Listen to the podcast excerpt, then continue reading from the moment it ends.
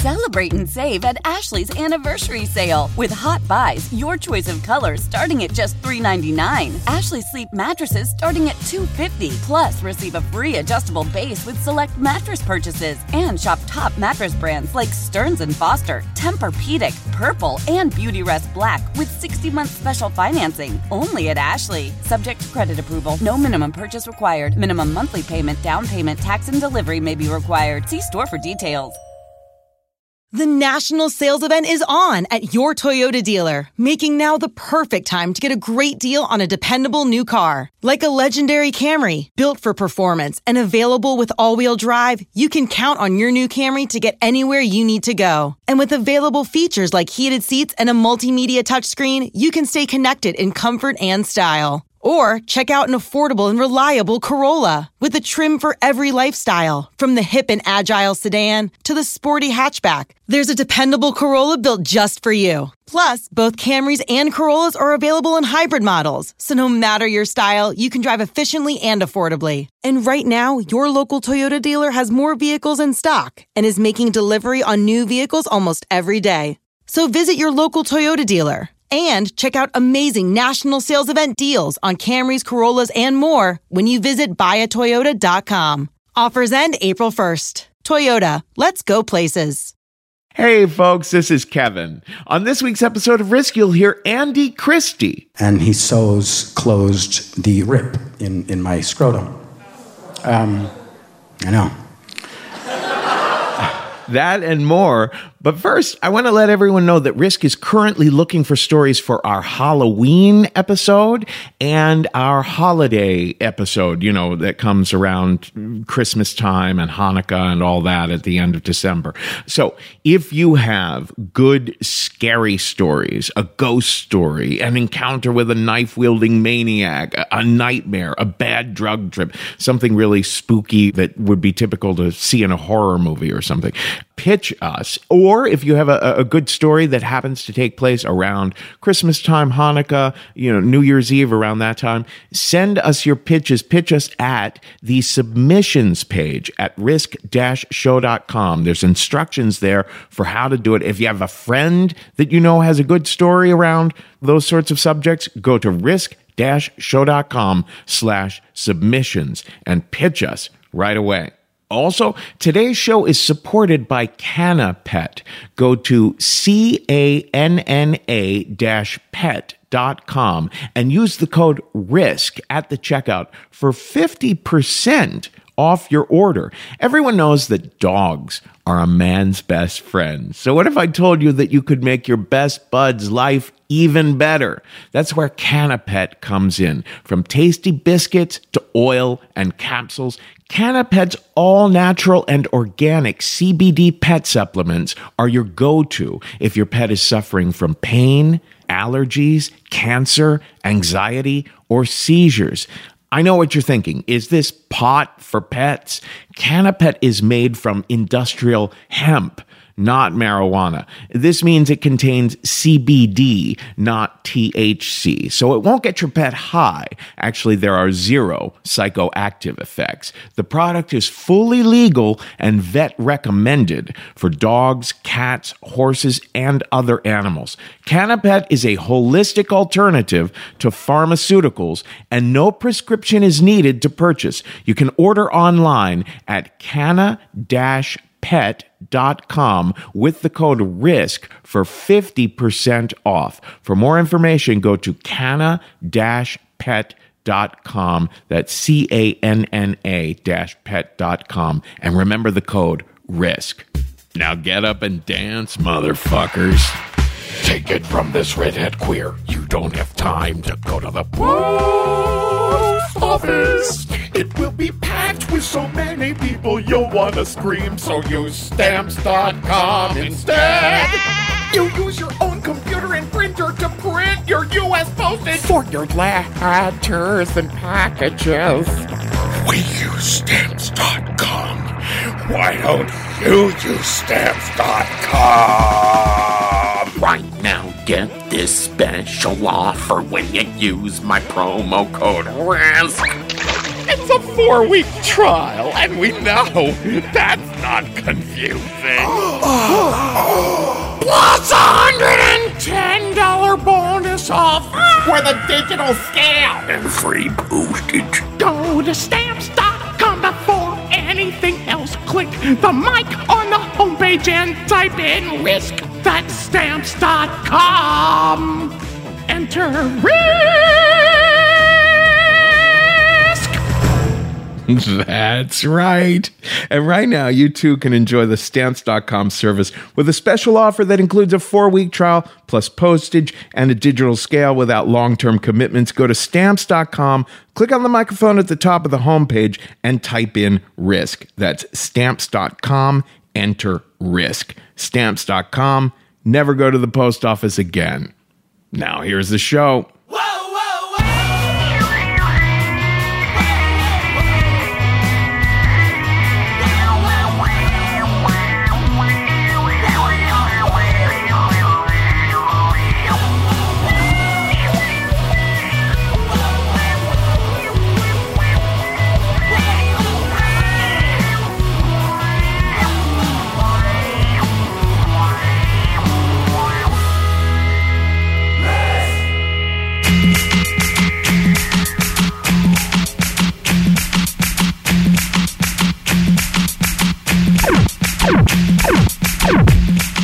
Hello, kids. This is Risk, the show where people tell true stories they never thought they'd dare to share. I'm Kevin Allison. This is Dams Gray behind me now, and we're calling this week's episode Uncharted Territory. Three stories of situations the storytellers never imagined they'd find themselves in.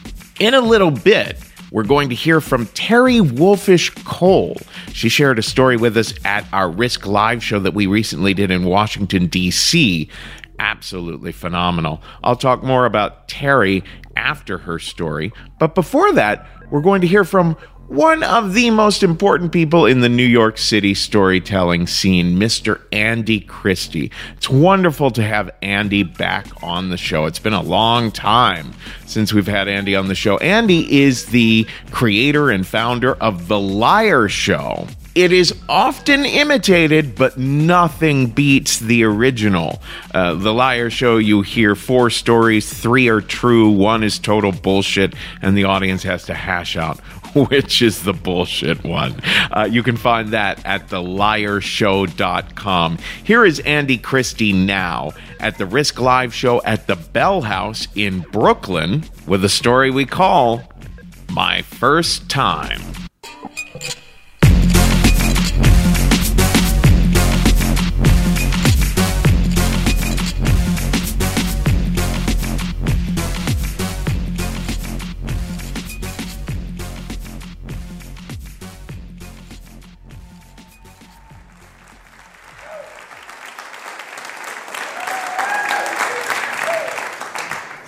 Thank you. So, um, uh, Maureen and I were the same age, about 12, 12 and a half, uh, when she moved onto the block. So, she wasn't really a woman. Um, as a matter of fact, being the, the, fat kid in the neighborhood, my breasts are actually quite a bit nicer than, than hers. Uh, but the, the buttons on the front of her white Catholic school blouse did pull a little bit underneath the gold crucifix she wore around her neck. So when she moved onto the block, I spent a lot of time hanging around in front of her stoop, waiting for her to, to, to, come out, you know, checking out the front door, waiting for her, acting like I could give a shit if she ever came out or not, you know, just being there waiting for her. And uh, we never crossed paths. Either we kept missing each other or she kept spotting me out there. Um, I'm not sure which. Um, but it was kind of, I guess it was called lurking. It was kind of a behavior behavior that goes from kind of cute to possibly criminal um, around the time puberty sets in, um, which is around where I was uh, in my life right then. so, so one, one, day I'm, I'm there uh, doing my thing in front of a place, and I'm doing that thing where you uh, make believe you're just kind of killing time, waiting for your next big important meeting to happen. Um, you know, if there had been like uh, laptops and Starbucks, I would have fit right in back then. You know, checking my watch, checking my iPhone, you know, shaking my head, looking out the window, you know, wondering oh, who else is screwing this up for me. That kind of thing, waiting for her to show up. And when you do that, when you're waiting for someone to come out, uh, someone who doesn't know you're alive, it could take a while. So you look for stuff to kind of uh, keep you busy. Right in front of her building, there was a, uh, a hole in the sidewalk. Um, I guess it was like an old coal chute or something.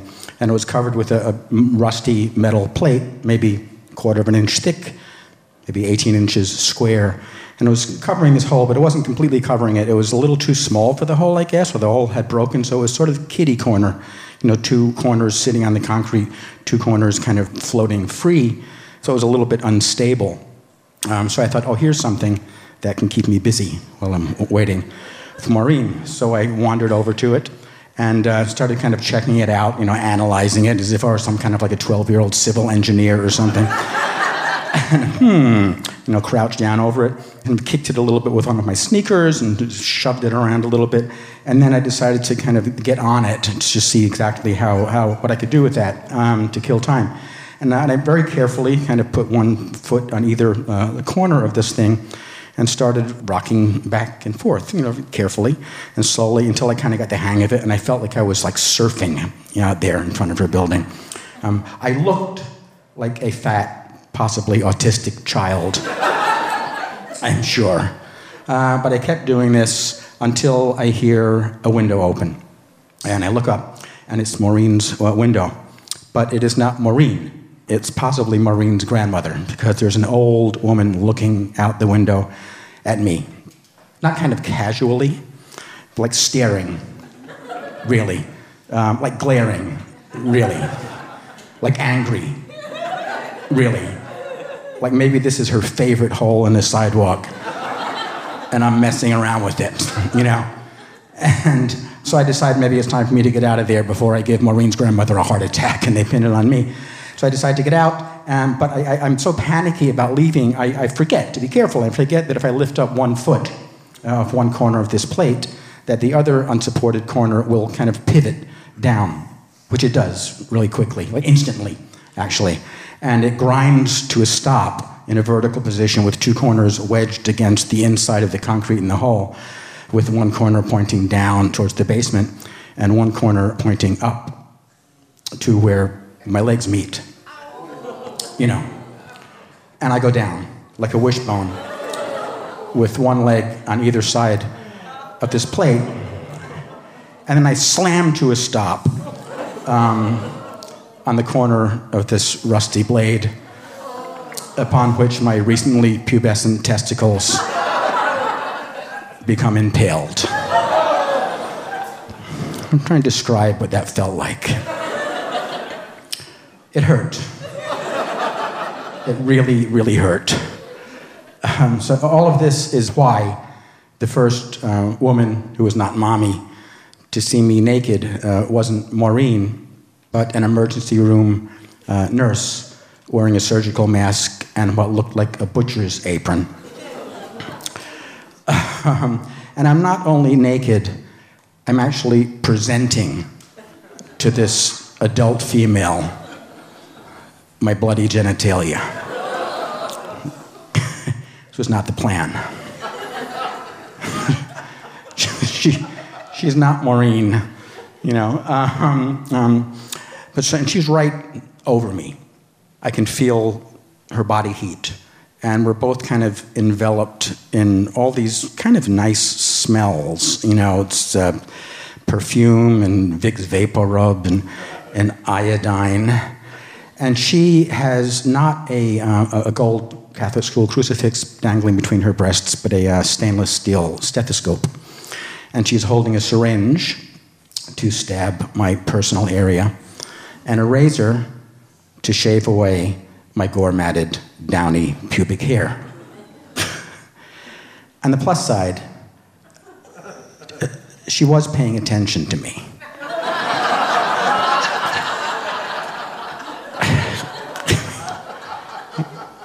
She was like right on top of me. And I could see that her breasts were bigger than mine and Maureen's, like put together. And I felt her heat and I felt her breathing. And I could not believe, as I watched her very f- focused and very carefully and very gently shave around the uh, bloody erection that I couldn't believe had developed. Um, on one hand, it was, it was kind of encouraging, um, considering what had just happened down there. Uh, but I also was like mortified. I was just mortified, and I didn't want to. I wanted to make believe I didn't even know it was there, and you know, draw any more attention to it, as if the shaving cream island that it was growing out of didn't make it obvious enough to both of us. Uh, but she was great. She kind of ignored it. She kind of shaved around it, moved it here to there. And uh, the whole time being just so unbelievably nice and calming me down and telling me not to worry, you know, I'll be fine. She said, It looks much worse uh, th- than it is. She said, It's just mainly a lot of blood. I don't know, but the phrase a lot of blood, I think, is the definition of something that is exactly as bad as it looks. but she keeps doing that, comforting me, being sweet, until she's done uh, shaving me. Then the, the doctor takes over and he sews closed the rip in, in my scrotum. Um, I know.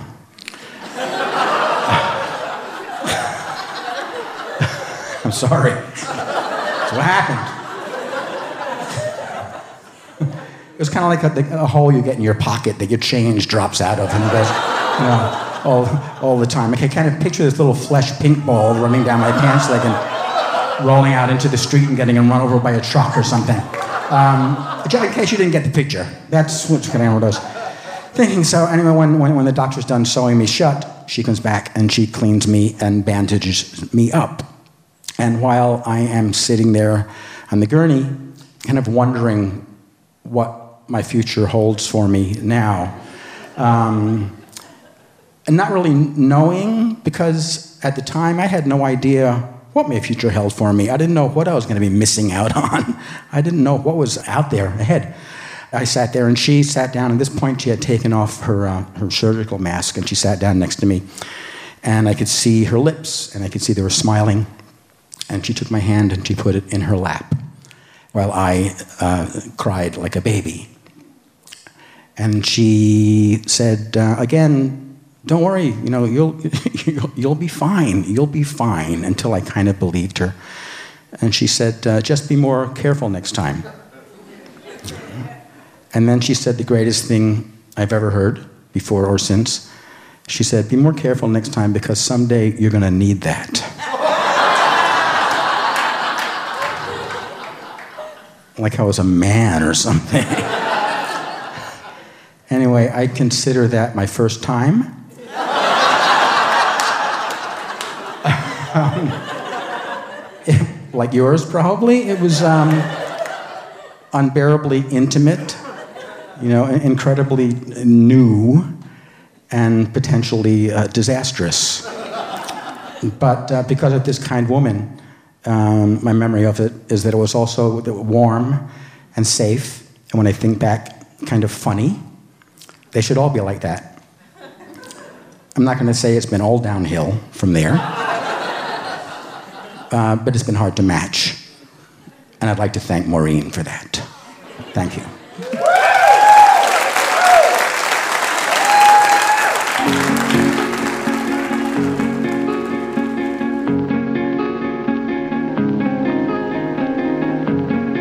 Don't think anybody knew there was an issue with the balls. Some days one ball may feel good, the next day it may not. It depends on maybe how old the ball was, or I think there's a lot of variables with obviously Mother Nature and with with the balls. Everybody has a preference. Some guys like them round, and some guys like them thin. Some guys like them tacky. Some guys like them brand new. Some guys like old balls. I mean, they're all different. You know, whatever feels good that day, those are the ones that I typically choose. You know, to me, they're perfect. I don't want anyone touching the balls after that. I don't want anyone rubbing them. To me, those balls are perfect. They also know how I like the balls, and I tell them how great they are before the game. So they, you know, they know how I like it, and that's, you know, exactly the way they are.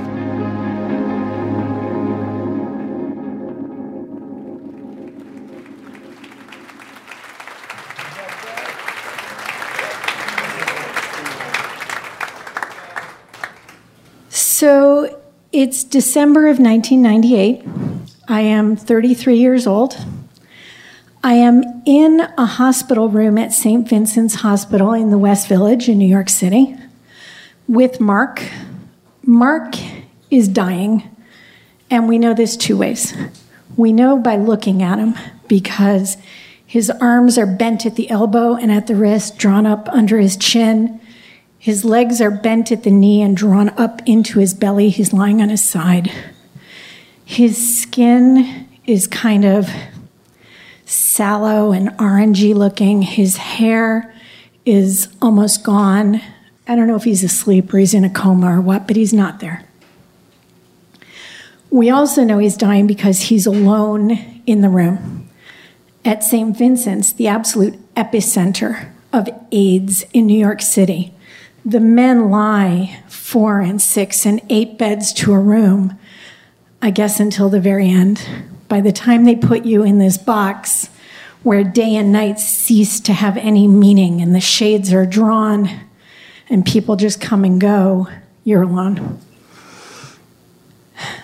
I met Mark on my first day of graduate school in 1986. I was 21. He was, I guess, 22. He was an undergrad, but he was older because he came to school after having been in the military. And I walked into this Latin class and I saw this, I don't know, boy, man, guy. I saw this guy and he was gorgeous. Now, you should know, up until this moment of my life, I grew up in a tight knit Jewish community in Buffalo. I went to school in Binghamton, where 60% of everybody was Jewish and from Long Island. And gorgeous meant like five eight, curly brown hair, maybe played guitar, dealt a little weed on the side, and had his own car. This was like a whole nother animal. This guy was six feet tall and 200 pounds of solid muscle.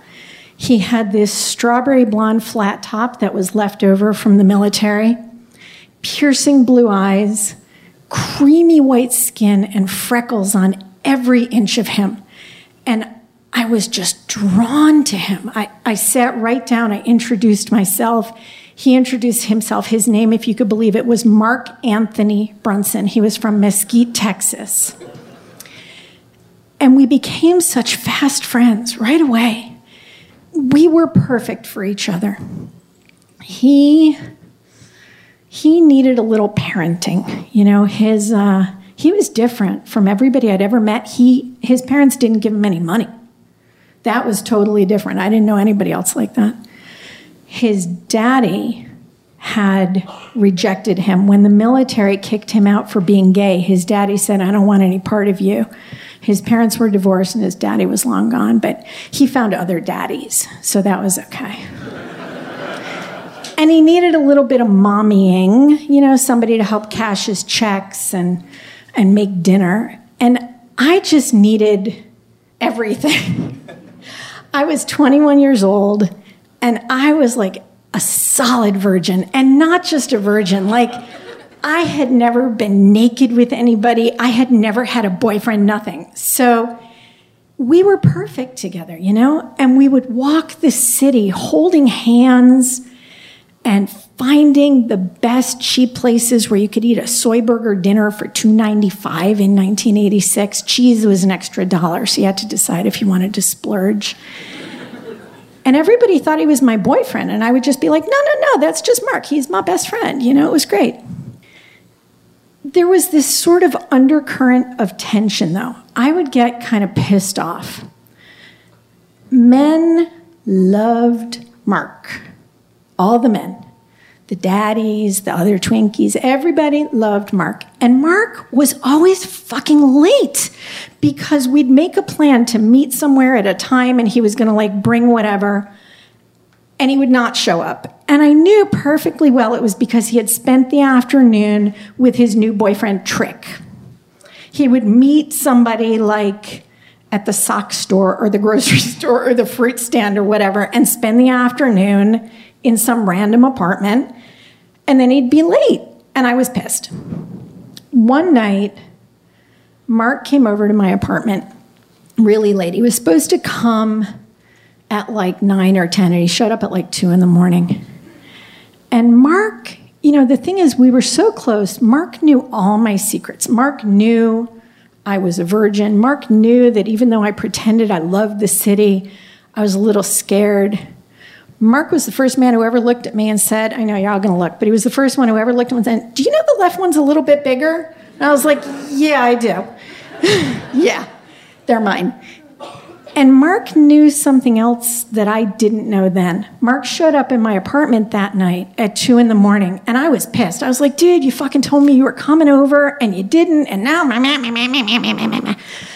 And Mark shooed me out of the living area and into the bedroom, and he sat down at the table and he wrote me a note. And the note said, I know we sleep together, which we did, literally sleep together. I would spend whole nights wrapped in those big white biceps, which for me was sort of like this was a perfect boyfriend arrangement, you know?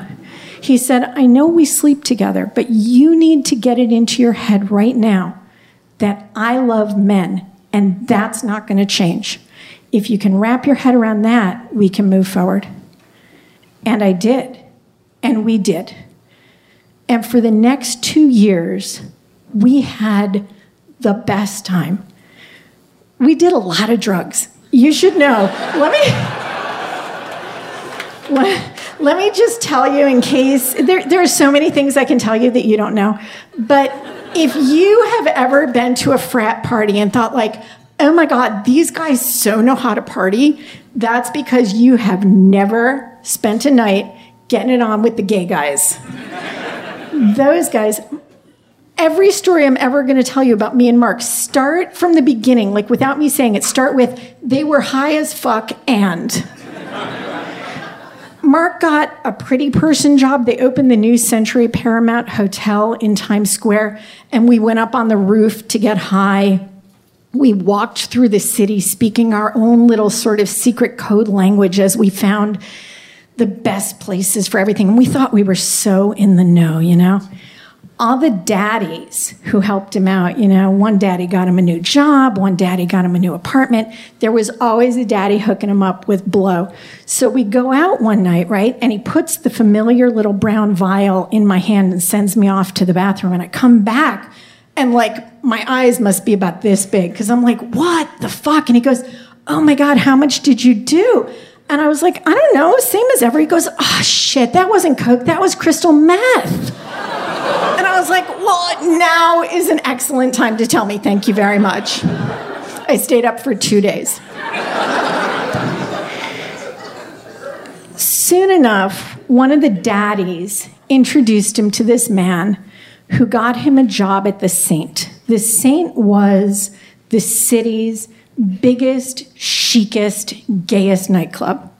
And his job was to be a go go boy. He would dance in a cage on the bar in his underwear. And he had a good time doing it. And he got an apartment through this man at a building at 8 St. Mark's Place in the East Village. 8 St. Mark's Place was full of totally illegal apartments. It was the building next to the building that had been the Continental Baths, that had been shuttered when the AIDS crisis broke open. So there was this abandoned building next door, and there was this building full of these beautiful men. And somehow, magically, Mark got me and Karen the apartment on the top floor. And these two straight girls moved into this building. And it was like tales of New York City. We had the best time for two years. And then things got dark. Richard Gabriel, the man underneath us, he was the first one. He got the spots on his face and he lost the weight and he needed a cane to walk. And up and down the street, the men were getting sick. And Mark was doing more and more blow and was having weirder and weirder experiences. He was going out every weekend, he would go to Fire Island. And for the first two years, that also was great and light and fun. And then one day, he came home from Fire Island. He used to he used to come home late Sunday night because Sunday afternoons there was something called tea dances, which I think is secret gay code for like coke and disco starting right after brunch. And so he would come home Sunday night from because he had to stay for the tea dance. And one Monday he came to me where I was working and he took me into a side room and he took off his shirt and his whole torso was covered with these tiny little scabbed over cuts. And I was like, What happened? And he goes, I don't know. Somebody put something in my drink, and I woke up this way. And Karen and I, we would talk to him all the time, and we'd be like, Dude, do whatever you're going to do. Really. Like, go live your life, you do you. But Gay Men's Health Crisis is handing out condoms literally on every corner. They are giving them away free. Like, just please, for God's sake, be smart. And of course, he was like, Yeah, yeah, I will. Of course, I will. I will. And then one day, Mark came to us in that fifth floor, that fabulous, shitty apartment. And he sat down. Karen was on her pink chair and I was on that horrible black and brown corduroy sofa bed that it took four men to move up the stairs. And Mark sat in the chair under the cheap nylon fabric that we had so decoratively draped on the wall to cover where the plaster was peeling off. And he said, You guys, I got tested and I'm positive. And I experienced this incredible mix of devastation and rage. I was like, you're so fucking stupid. But of course, you don't say that, you know? And here's another thing that you might not know yet, and you're lucky if you don't, but I know this. When somebody you love gets a terminal diagnosis, but they're not sick yet, everything just moves forward. So he got diagnosed, and we all moved forward. He started working painting fabric and decorating windows, and Karen found David, and they were together, and they got engaged, and they got married, and I found Andrew, and I got engaged, and I got married, and we all moved on. Mark wasn't sick too much until the Coke was really out of control he left town for a while. He went to rehab somewhere and came back with some big blue AA book, and everything was better again for a couple of minutes. And then one night he was supposed to come over, and uh, he didn't show up. He sent up to my apartment some money that he owed me with the doorman and a note that said he loved me and he was going to go home to Texas and dry out for a while and a copy of Bette Midler's CD, The Divine Miss M. That was always our song. Bette Midler has this song that's Friends, and we would dance around the apartment in the good days singing. Um, Cher was singing If I Could Turn Back Time, and Bette Midler would sing Friends, because you got to have friends. Na, na, na, na, na, na, na. And he sends these things up and he goes home to Texas when he's ready to come back from Texas, Michael, who was not a daddy, Michael was actually a really decent guy that Mark was living with at the time. Michael got in touch with me and he said, Mark's coming back. He's in the hospital. You should go see him. He'll want to see you, but you should be prepared. He looks different. And he did. I went to see him, and that big, beautiful boy had lost maybe a quarter or a third of his body weight. He was in a hospital, Johnny.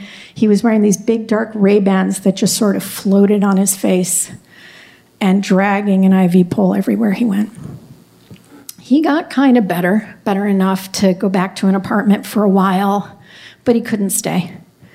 He started floating between a place called Rivington House, which was like a nursing home for AIDS patients, and St. Vincent's. And his mama, who I was so stupid and shallow as to think maybe didn't love him so much because he had to buy his own plane tickets home to Texas for Thanksgiving. His mama, this woman who had worked as a correctional officer her whole career, who had never left Texas, moved up to New York and into a place called Miracle House. It was like a Ronald McDonald's house for parents of AIDS patients. And she would go between Miracle House and Rivington House in St. Vincent's. One day I went to see him in the hospital and I told him I was pregnant.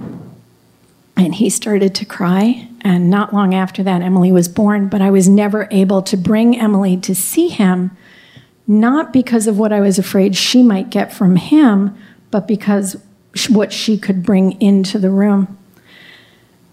Eventually, I went to see him one day at St. Vincent's near the end. His father, his piece of shit father, had come from Texas and told him that this was all his own fault. And Mark had found the strength, even as he was dying, to tell that man to get the fuck out of the room. And I walked in and I found Mark and his mother together. And Mark rolled onto his side and he said, Mama, scratch my back. And that woman took her thick hand and rubbed it on his back, and he kind of melted into her. I remember that all the time now. I have two children of my own. They're almost 16 and almost 20, so they're close to launched. But still, once in a while, one will come to me and pull up the back of his or her shirt and say, Mom, scratch my back. And, you know, my nails, they're way fake. And I think that my husband thinks I do it for him because he likes it. But the truth is, I do it for my kids because I want them to say, Mama, scratch my back. Eventually, it comes to be December 1998. I'm going to Florida for a week's vacation, and I know Mark's not going to make it. And I go to the hospital, and I'm in that room, that airless kind of room, and he's vacant, you know? And I'm 33, and I've never seen somebody I love through to their death before, and I don't quite know how to do it. And I sit in the chair and I say the things that I see people say on TV. You know, I love you and I'll miss you and it's okay, you can go now. And I know in my heart as I do it, I'm playing at something. But it's time for me to go. And as I'm sort of getting ready to gather my things, all of a sudden he opens his eyes and he's there. And he looks at me and he goes, Hey. And I said, Hey. And we got a couple of minutes and we got to really say goodbye. And I, uh, I went to Florida and I got the call that said Mark had died and that I would miss the service because it was happening while I was away. And, and that was that. And now what I have are my memories of him. I know when I line my belt up just right, because it's the way they taught him in the military to line up the buckle and the gig line, I think of Mark. When my son is in a good lot of trouble and I say Jonah Mark Cole, I think of Mark because he is named for him. When I listen to Bette Midler, I think of Mark. A couple years after Mark died, maybe five, ten years, I saw this video of Bette Midler singing at an AMFAR benefit and she's singing our song, Friends. And she gets to the line where she goes, I had some friends, but they're gone. Something came and took them away. And she stops the band and she looks at the crowd and she says, Doesn't sound the same anymore, does it? And I thought, Not bad. It sure doesn't. Thank you.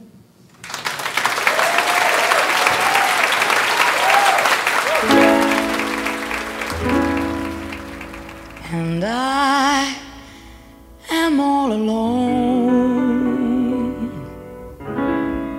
There is no one here beside me. And my problems have all gone. There is no one to deride me. But you got to have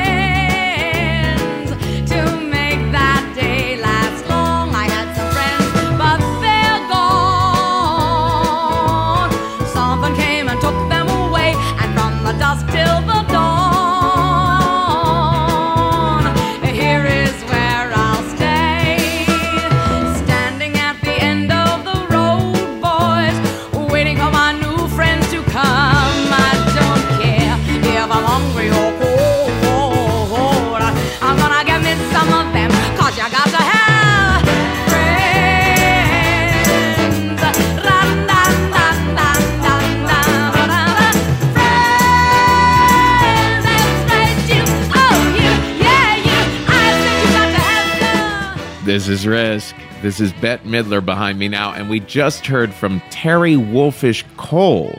Terry is the founder of Tell Me Another, a storytelling show in the Hartford area. She's recently been featured on the Moth Radio Hour and in Reader's Digest. You can find her on Twitter at tell underscore me underscore another or on Facebook at Tell Me Another Stories. I want to give a shout out to our newest Patreon patron, Michael Simpson, who is giving us $50 a month. We give a shout out to anyone who gives us $25 or more a month. And thank you so much, Mr. Michael Simpson. We truly, deeply appreciate it. We rely very much on the help of our fans giving to us at patreon.com slash risk. Remember, if you uh, don't like listening to the ads during the course of any given episode, you can get ad free episodes released on the very same day as they do in the free feed if you become a Patreon patron for $10 a month or more. Plus, there's so much bonus content there at our Patreon. If you go to p-a-t-r-e-o-n dot com slash risk, there's extra stories, there's video, audio, behind-the-scenes information. It's a real treat, even if you're just giving $1 a month. So, patreon.com slash risk. I also want to talk for a second about HelloFresh. If you don't know, HelloFresh is the meal kit delivery service that makes cooking more fun so you can focus on the whole experience, not just the final plate. Each week, HelloFresh creates new delicious recipes with step by step instructions designed to take around 30 minutes for everyone from novices to seasoned home cooks who are short on time. They have the freshest ingredients delivered right to your doorstep. They're now offering fall meals and just introduced breakfast options. It's less than $10 a meal. I love it, and I don't normally think I'm much of a cook, you know? So it's a real treat to be guided through making an outrageously delicious meal. So for $30 off your first week of deliveries, visit HelloFresh.com and enter the code RISK30 when you subscribe. That's $30 off your first week of deliveries. Visit HelloFresh.com and enter the promo code RISK30. Our final story for this week's episode comes to us from a legendary figure from the comedy world, Scott Thompson of Kids in the Hall.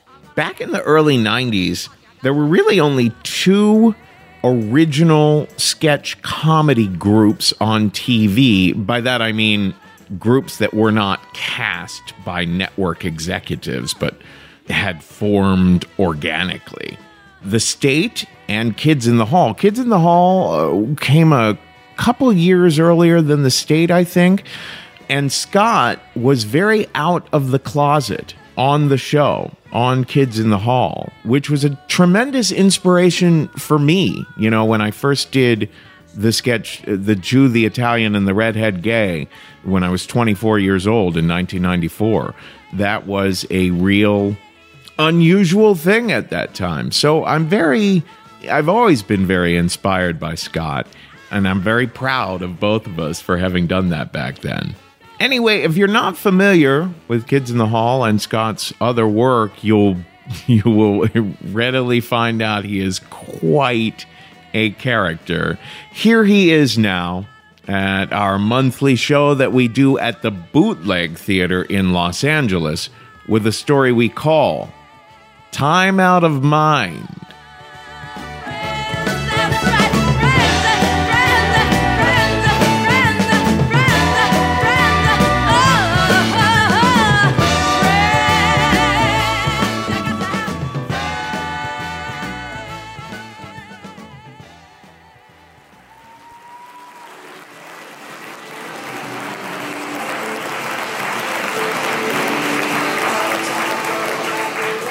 Thank you very much. Um, I, I've been drunk and high many times. I've pretty much done everything. Uh, but I, I wanted to talk tonight about a, a different kind of intoxication that I have never really, I don't really speak about. Spiritual intoxication or religious fervor or mania? I know, well, this is a risk, right? I, I, uh, I could talk about like everything that 2 to 11 men can do to one another, but this is really embarrassing. a lot of it outdoors. I went through a period in, uh, from the year 2000 to 2005 where I was in a constant state of either religious ecstasy or utter despair. I wanted to stay in the state of religious ecstasy, but I kept having to court despair to get there. In uh, late 1999, I was living in West Hollywood with my boyfriend, uh, Joel Soler, a French filmmaker who made documentaries. And uh, one day he told me that he wanted to make a satirical film about the private life of Saddam Hussein. I'm like, who cares about that old despot? But he had a feeling that his name would be popular very soon. So he flew off to Baghdad, which at the time was an, actually a functioning city. And he came back with all this great footage, and uh, he asked me to write the narration for his documentary called Uncle Saddam. At the same time, I was working on a script about a businessman who becomes a sex slave in a world at the center of the earth and loves it. I mean, right? Who wouldn't? So I start to research ancient lore about the hollow earth. Every night I get high and I go online and then I disappear into the delirium of the hollow earth cult. I discover that the ancient Inca believed that the entrance to the inner kingdom lay beneath a sacred lake high up in the mountains called Lake Titicaca. It's a real place. One night I had this dream where a cave woman is chasing me with a club down a mountain path, which I somehow know is in the Andes. And then just as she's about to get me, I'm rescued by a pterodactyl. Naturally, I interpret this to mean that I must go to Lake Titicaca because something is waiting for me there. I'm not sure what it is. An albino with a scroll, Tom Hanks with a talisman. All I know is I have this compulsion to go. I'm like Richard Dreyfuss in Close Encounters of the Third Kind. So I book a flight to Peru, and just to make it more interesting, I quit smoking and I go on the patch. When I get to Peru, I discover that Lake Titicaca is 11,000 feet above sea level, so the air is very thin. You're always a little oxygen deprived. I'm constantly dizzy, and I collapse on the bus going there at 9,000 feet. The only thing that helps is something called coca tea, which is made from the leaves, which gives us that precious drug cocaine. Now, all of this makes it very likely that I will have a Shirley MacLaine type of experience, the mystical kind, not the yelling at a PA for bringing you a cold cup of coffee kind. On my last night, I had this vivid dream where I was in Soho, Manhattan, with my brother Dean, who had just committed suicide a couple of years before. We were walking along quietly when he suddenly pointed up in the sky and we saw a large passenger jet coming in very low over the city. It had three stripes on its nose orange, blue, and yellow.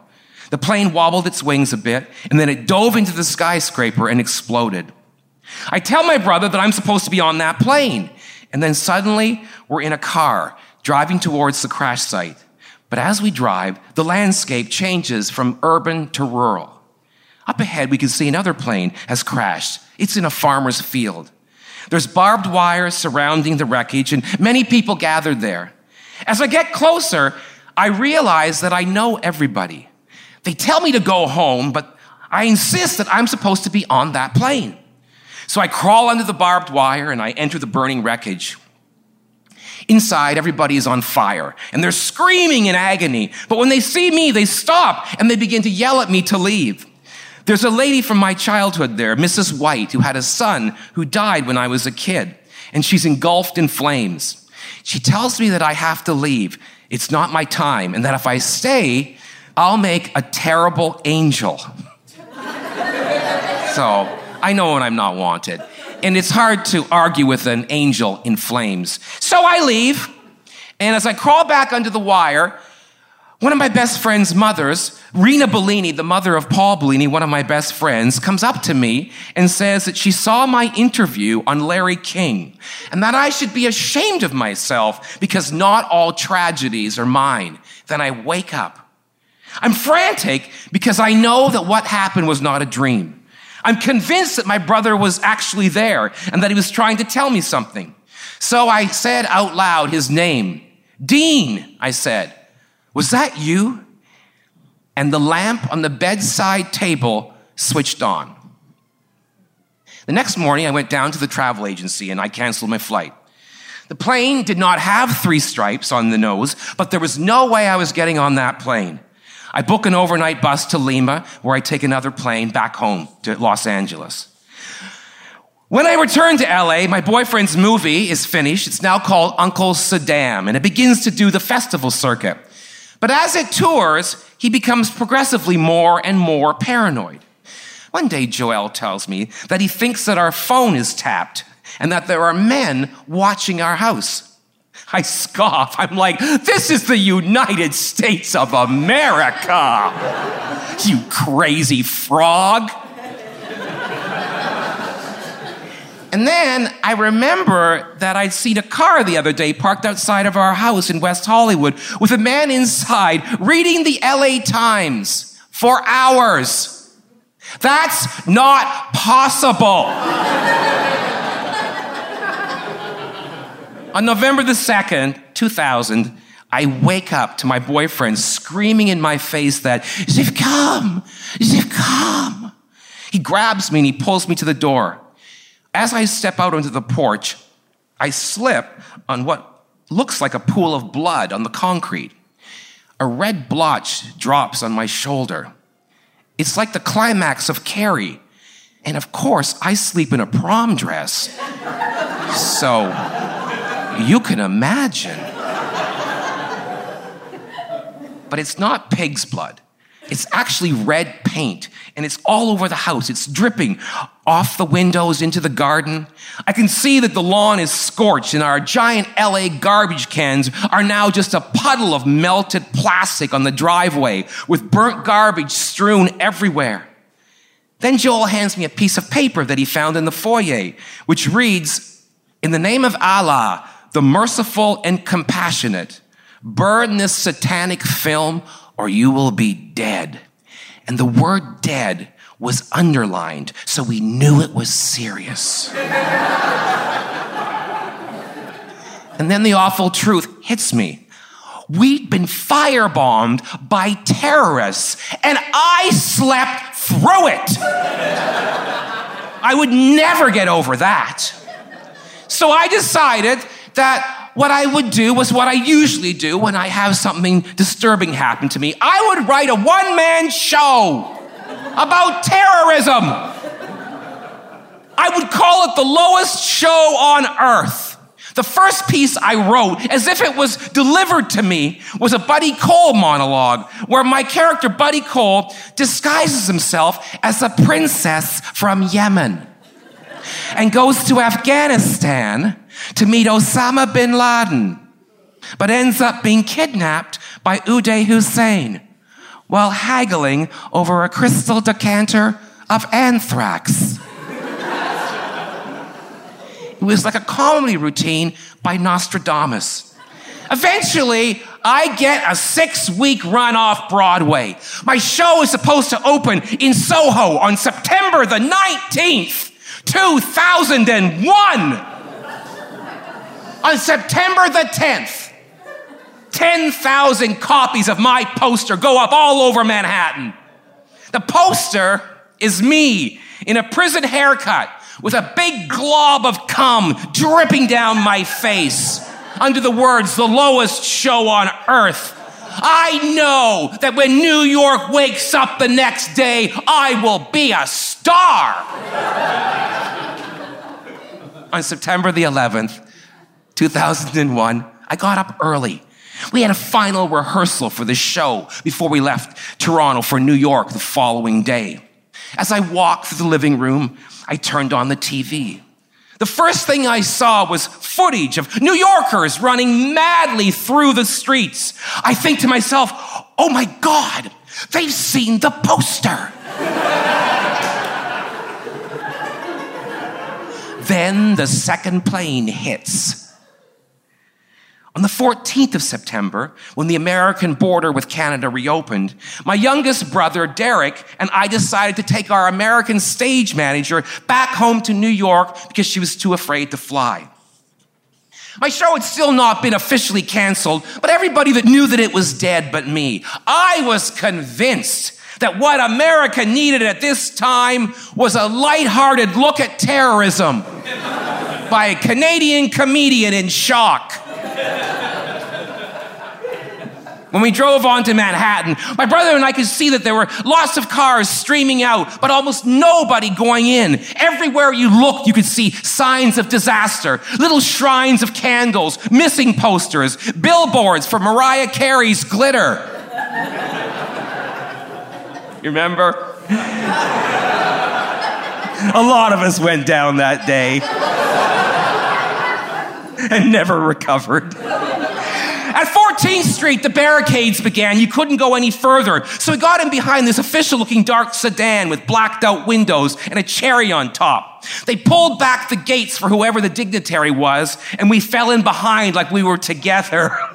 And the next thing you knew, we were inside the forbidden zone. There were people everywhere military, police, many of them clutching guns, yet nobody seemed to notice us. It was like we were invisible or ghosts.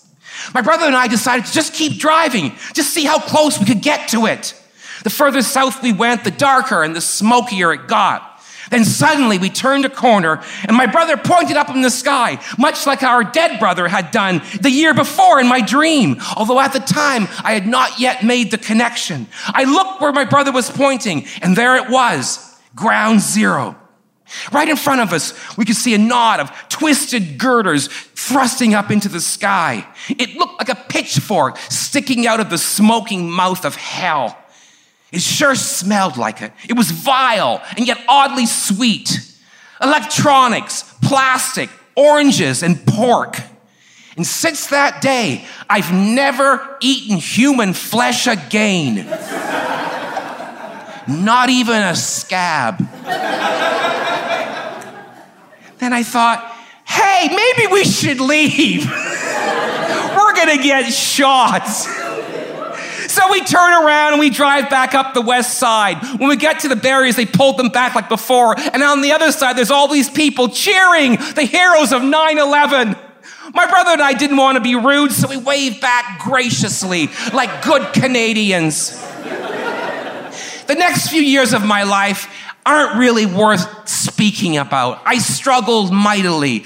The best job I had was untouched by an angel with Della Reese. Nothing more needs to be said. You don't know rock bottom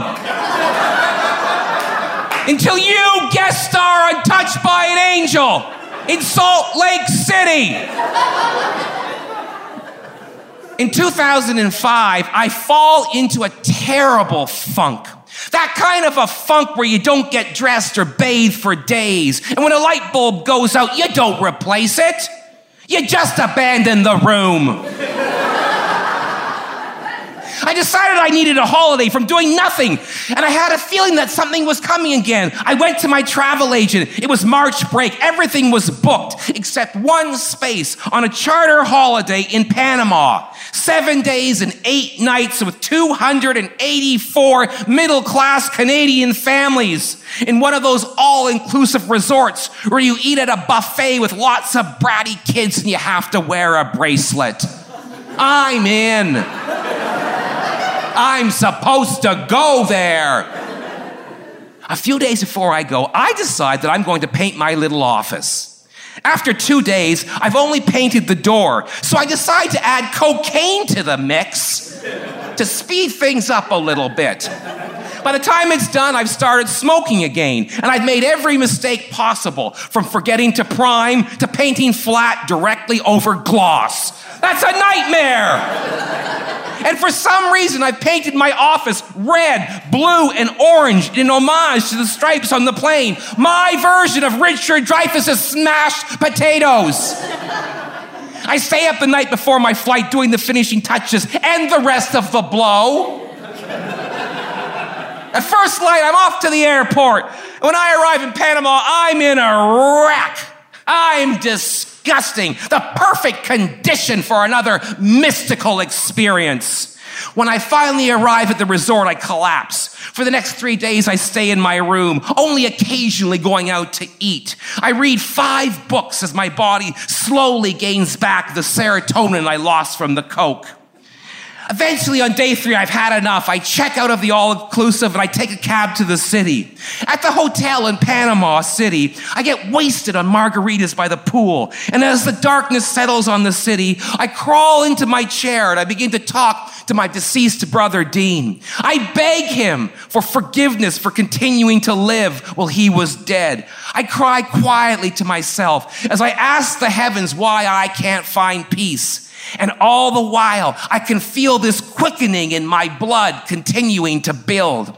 The next morning, outside the hotel, all the cab drivers are waiting for business. One of them, a Panamanian about 40 years old, in a white linen suit, asks me politely in excellent English if I wanted to go see the canal. I'd come all this way and I still hadn't seen the friggin' Panama Canal. But I was still in a bad mood, so I said, no. No, not interested. Then that voice in my head says, Scott, don't be such a hungover coke cunt. Go with that man. See the canal, you idiot. So I get in his back seat and he goes, No, no, no, senor. You sit here in the front seat with me. Now, I've never had a cabbie ask me to do that. Well, okay, once I did, but that was for a blowjob. This was different, people. This was spiritual. His name was Hector. He was a family man with a wife and three daughters. And there was something about him that was so reassuring that before I knew it, I began spilling my guts to him about my sadness. I began telling him all about the last five years of my life, all my trials and tribulations, my first world search for peace. I told him about my dream in Peru and how I was waiting for the penny to drop and how I wanted that feeling again of being plugged into some deeper truth. We're whipping along the highway at about 70 miles an hour and I'm whining on when Hector looks at me and he says, Senor, you must believe in God. And he touches his rosary, which hangs from his rear view mirror. And at that very moment, the side window where I would have been sitting suddenly exploded inward, filling the whole car with glass. Immediately, my depression was gone and I was happy. It was as if a demon had leapt out of my chest and smashed its way out of that back window. I suddenly believed in God. And as Hector fought to keep the car on the road, I just laughed. I beamed like an idiot, filled with God's love. I knew he or she would protect me. You see how I did that? I realized that I'd been fighting this ever since he or she had switched on that light in Peru, but I hadn't been ready then. Now I was. I'd made up a million explanations for what I knew was a miracle. But for some reason, the moment Hector touched that rosary, I was done fighting. I gave up and I said, I believe. As Hector regained control and pulled the cab over to the side of the highway, I remained totally calm, high as a kite on the cleanest drug of all, God. What a thrill. I realized that if Hector hadn't asked me to sit up front, I would have been flushed with the blown up window and I would have been killed, or at least horribly maimed. And that's worse, people. I'm a face. Hector and I brushed the glass off us and we got out. And then we discovered the only injury that we had suffered were two identical nicks on our ring fingers. We cleaned up the back seat, which was filled with glass, but we found nothing. Nothing that could have caused the explosion. No rock, no bullet, nothing. That window had been completely removed. So I told Hector that I would fix his window because, after all, it was my demon that had wrecked it. He thought that was a great idea. Then he took me to the oldest church in Panama so that I could get a rosary just like his. And as we were pulling away from the church, there were three distinct knocks on the surviving side back window. We looked around, but there was nobody there. The street was completely empty.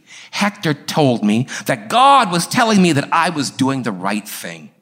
At the airport the next day, I was walking on air, joyous with the knowledge that there is a God and he or she loves me.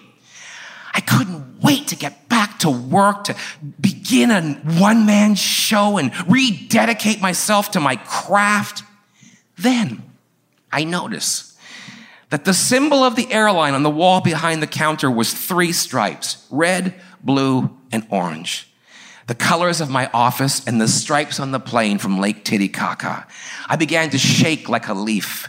What the hell is going on? I'm thinking, I know something is wrong with the plane. I know it. But I'm furious. I'm thinking how unfair it is that I'm going to die after being happy for only two days. That's not right.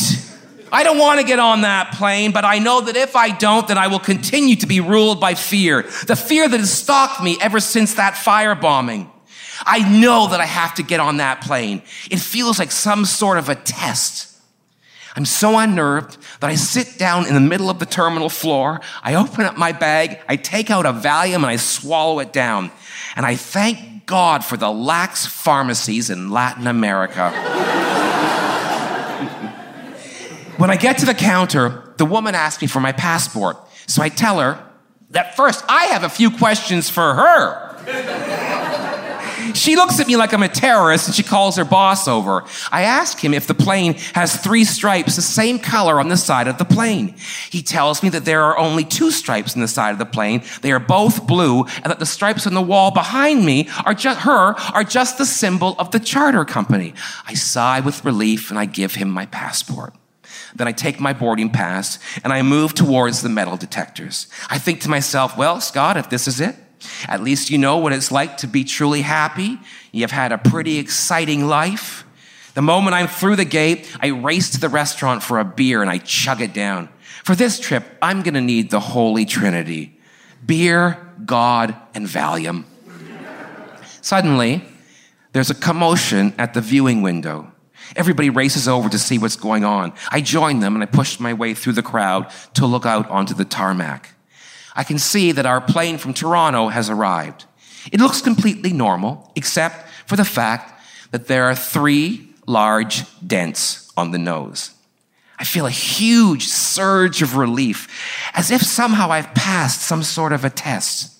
Then a woman, dressed very officially, comes over and makes an announcement about how there has been an incident in the air which has damaged the plane, and that they are going to send for another one from Toronto, and that we will be spending the night at the hotel. As we're all filing onto the buses, the rumor sweeps through the airport that a pelican hit the plane. We spend the night in a beautiful new hotel. The company wines and dines us. We have a fabulous time. After a couple of hours sleep, we get up at 4 a.m. The next morning, we go back to the airport. We get onto the plane, an uneventful flight. About half an hour before we land in Toronto, I notice that the stewardess is staring at me. She comes over and she tells me that she's a big fan, and I thank her. And I ask her if she was on the flight from Toronto the day before. She says she was, so I ask her what happened. She tells me she's not supposed to, but since she's such a big fan, she will. I thank her for breaking the rules. Then she leans down, she puts her face close to mine, and she whispers in my ear that the pilot told her that as they were beginning their descent into Panama City, a flock of 12 to 14 eagles flew directly into the plane, damaging the nose. Not enough to bring it down, but enough to prevent it from making the return journey. Now, Do I believe that because I was willing to get on that plane, even though I knew something was wrong, that I had passed some sort of cosmic test, and because of that, God had then sent his or her battalion of eagles to damage the plane, preventing it from making the doomed flight? And furthermore, that if I hadn't gone on that plane, all those people would have died just to teach me a lesson. Which would mean that I'd saved all their lives by being willing to die myself, thus making me a character in a Jungian hero's journey. I have no idea. All I know is it happened, and I was high for two years after that. It felt amazing, but it went away. And I've never experienced those spiritual highs ever again like that. Now it's just kind of a low level hum that I could wake up through various means drugs, sleep deprivation, stress. I think that's why I moved back to the States six weeks ago. a shock to the system. And I think it's working because I'm starting to have weird dreams again. And you don't want to know what they are. Thank you very much. And wait for it. God bless. Good night.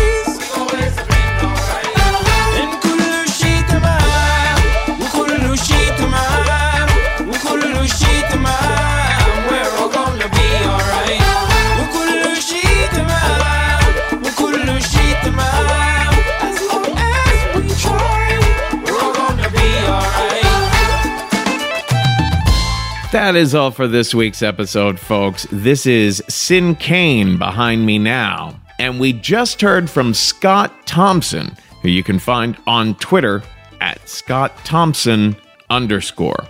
Remember, if you are interested in sending us very short little theme songs with the word risk in them, or interstitials for us to run in between the stories, little sound collages and audio experiments, write to me at kevin at risk show.com and I'll send you all you need to know about that. Remember, you can pitch us your stories at any time if you go to risk-show.com slash submissions. There's a video there, and there's a whole sound file for you to listen to. Lots of helpful, encouraging tips and guidelines for how to pitch us and how to start working on a story at the submissions page at risk-show.com. Now I'm going to list for you all the places we're appearing live next. On September 9th, we are in Salt Lake City, Utah. September 9th, we're in Salt Lake at the Urban Lounge. On September 16th, we are back at the Bootleg Theater in Los Angeles. September 16th, at the Bootleg in Los Angeles. On September 26th, we're having a very special show. September 26th at the Bell House in Brooklyn. We're teaming up with Bawdy Storytelling from San Francisco. Dixie De La Tour is going to co host the show with me. It's all going to be kinky sex stories on September 26th at the Bell House in Brooklyn. So if you're anywhere near Brooklyn on September 26th, you can't miss that one. On November 3rd, we're in Baltimore, Maryland. At the Creative Alliance, the theme is obsession, and we're still taking pitches for that one. On November 9th, we're in Chicago, Illinois. The theme that night is revealing. We're still taking pitches on that one. November 10th, we're in Madison, Wisconsin. The theme that night is huge. Still taking pitches for that one. November 11th, Detroit, Michigan. The theme is surprise. Still taking pitches for that one. December 2nd, we are in Phoenix, Arizona at the Valley Bar. The theme is jaw dropping, and we're still taking pitches there. You can pitch us at risk-show.com slash submissions.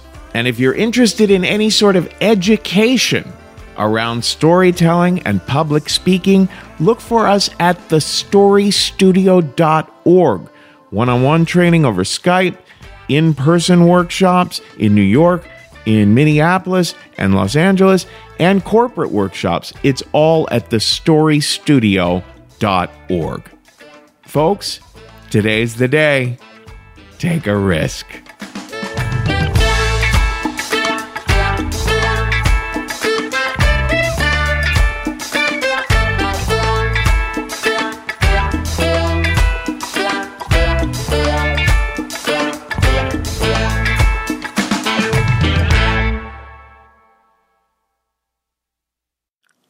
going to record donkey snoring.